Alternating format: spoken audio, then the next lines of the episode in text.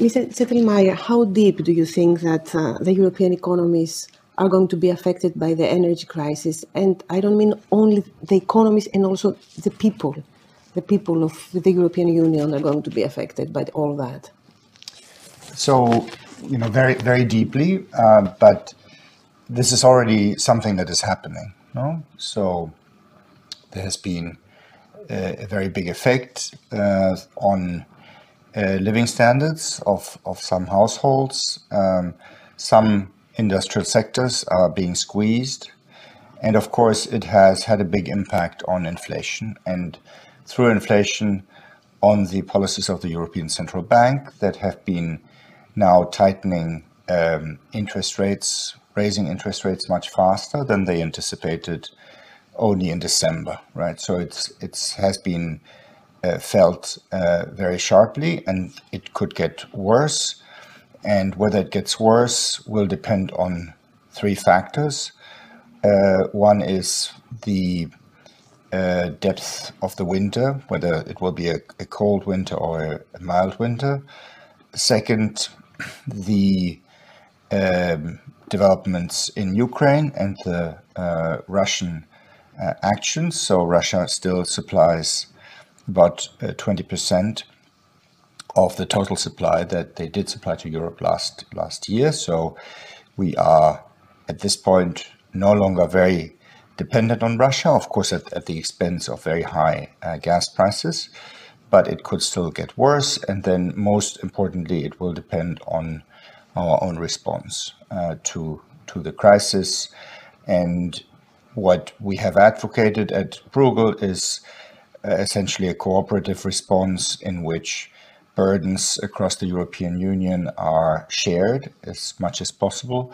So all countries commit to demand reduction, but also to raising supply to uh, the extent that they can, and to a common uh, position vis-a-vis external suppliers. So negotiating with external suppliers, not just about uh, this winter, but in the longer term, uh, a relationship for uh, providing gas in particular to the European Union. Negotiating as an EU, the same way that they did with the vaccines, you mean? Yes, but in a, in a much more um, relationship focused long term sense, right? So uh, if you are merely negotiating about supplying uh, gas in the next few months, it is basically a zero sum game, right? So you are you're trying to get the price as low as possible, and the other side is going to try to do the opposite.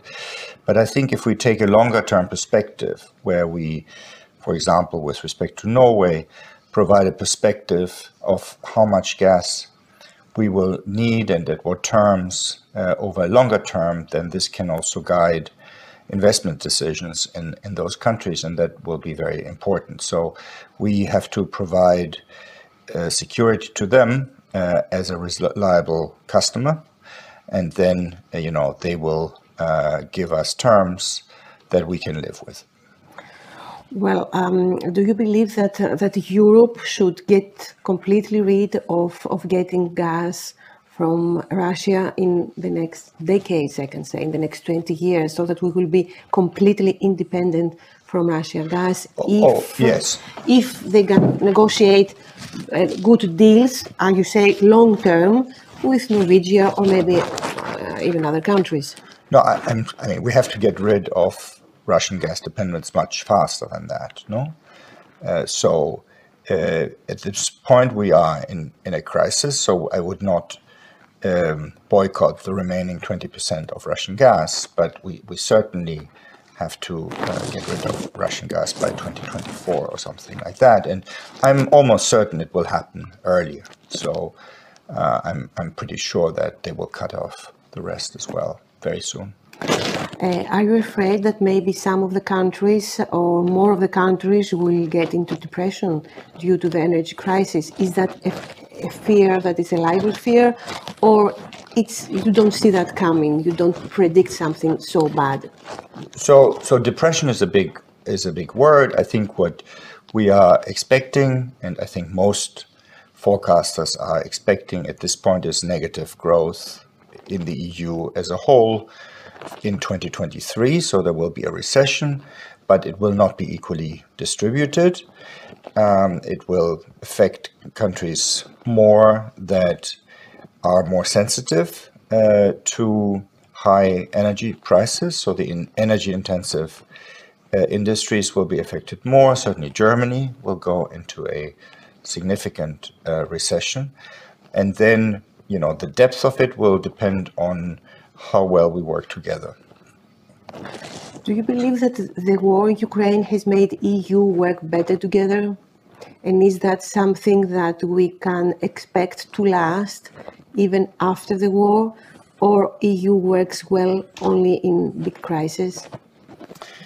So um, it has definitely made the EU work better together so far. Uh, we are unfortunately seeing the first signs of EU cohesion uh, falling apart, uh, but you know it's too early to say how this will go. I think that the need to work together is so existential uh, before the winter that it will hold. But there is a big risk. So essentially, the risk is that if individual countries are viewed as not pulling their weight, particularly on reducing gas consumption, then at some point, you know, another country will say, look, their consumption is eating our gas or raising prices for everyone. And then there will be an attempt to shut down internal markets in the EU and keep the, the gas inside national borders in the same way in which uh, during the um, global financial and, and euro area crisis, some countries tried to keep liquidity, essentially bank funding, inside the national borders. And so that is the, the worst possible uh, situation that will sort of destroy both political unity and make the crisis uh, worse. If we manage to get through the winter without that, then I do think that this um, cooperation can last not just in this crisis, but in the longer term, because we would have, in a sense, rehearsed modalities of cooperation uh, that can deepen the energy uh, union, right? We would have put national interests um, in perspective. We would have put European interests first, and so that that really can have a lasting effect, I think. Do you still believe that the war will end in a logical time, or do you believe that it will last uh, for more years? I mean, uh, um, uh, is it Russia's fault? Is it only Vladimir Putin? And maybe if, if he isn't in power, the war will, end? Do you see in the foreseeable future an end to the war? So, um, I don't so I'm not I'm not an expert in, in this area. I don't think this is just a Putin problem. I think this is a problem of the Russian elites and behind the Russian elites, I think there is, you know, a population that acquiesces, and it is really too difficult uh, to to say where this will end. But I think a lot of it will depend on two things or three things. First, obviously, the success of the Ukrainian military with with our support. Uh, second, whether it is uh, possible to deter uh, Putin from escalating to a point where this would become a military conflict that draws in NATO, essentially. And of course, there is a moment where that could be the case.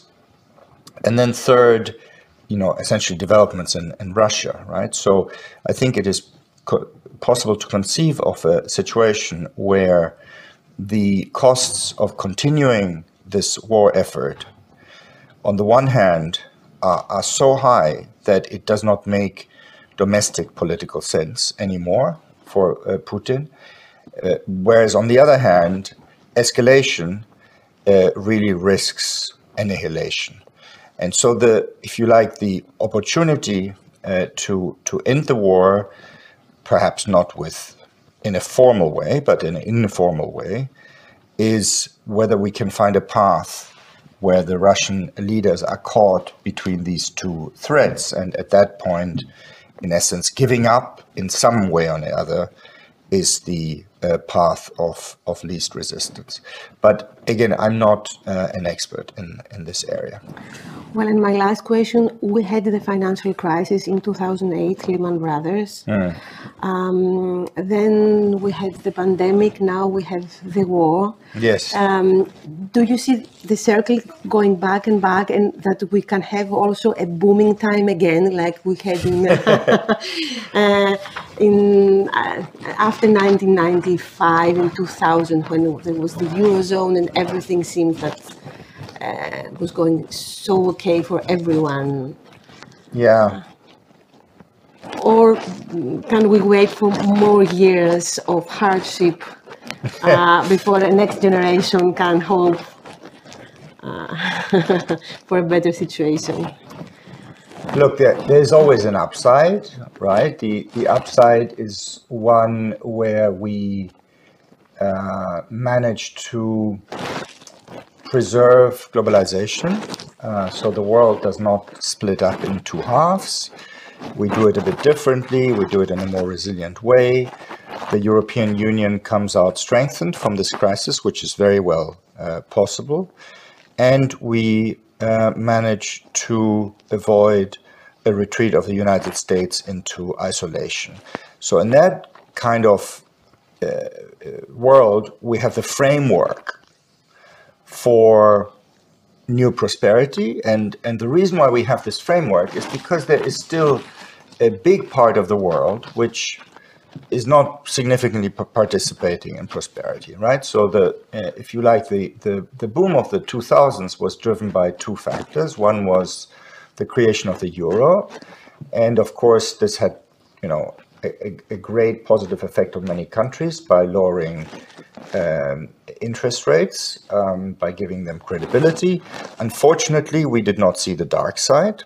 Uh, and so we went into excesses, uh, credit creation, and and uh, government deficits, and overshot, and then we were punished uh, through the euro crisis. But th there was this sort of significant institutional advancement.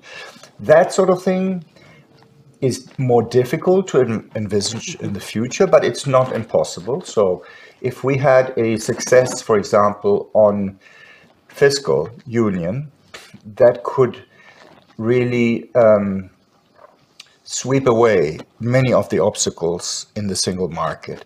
It's just politically even more difficult than, than the creation of the union, but there is sort of a, big prize out there, which is essentially a much better working single market, but that requires um, uh, I think, significantly aligning tax systems, very significantly making fiscal decisions together, right? So if that, that were to happen, it would be sort of, in a sense, comparable as a boost uh, to the creation of, of the euro, again with risks that then have to be managed.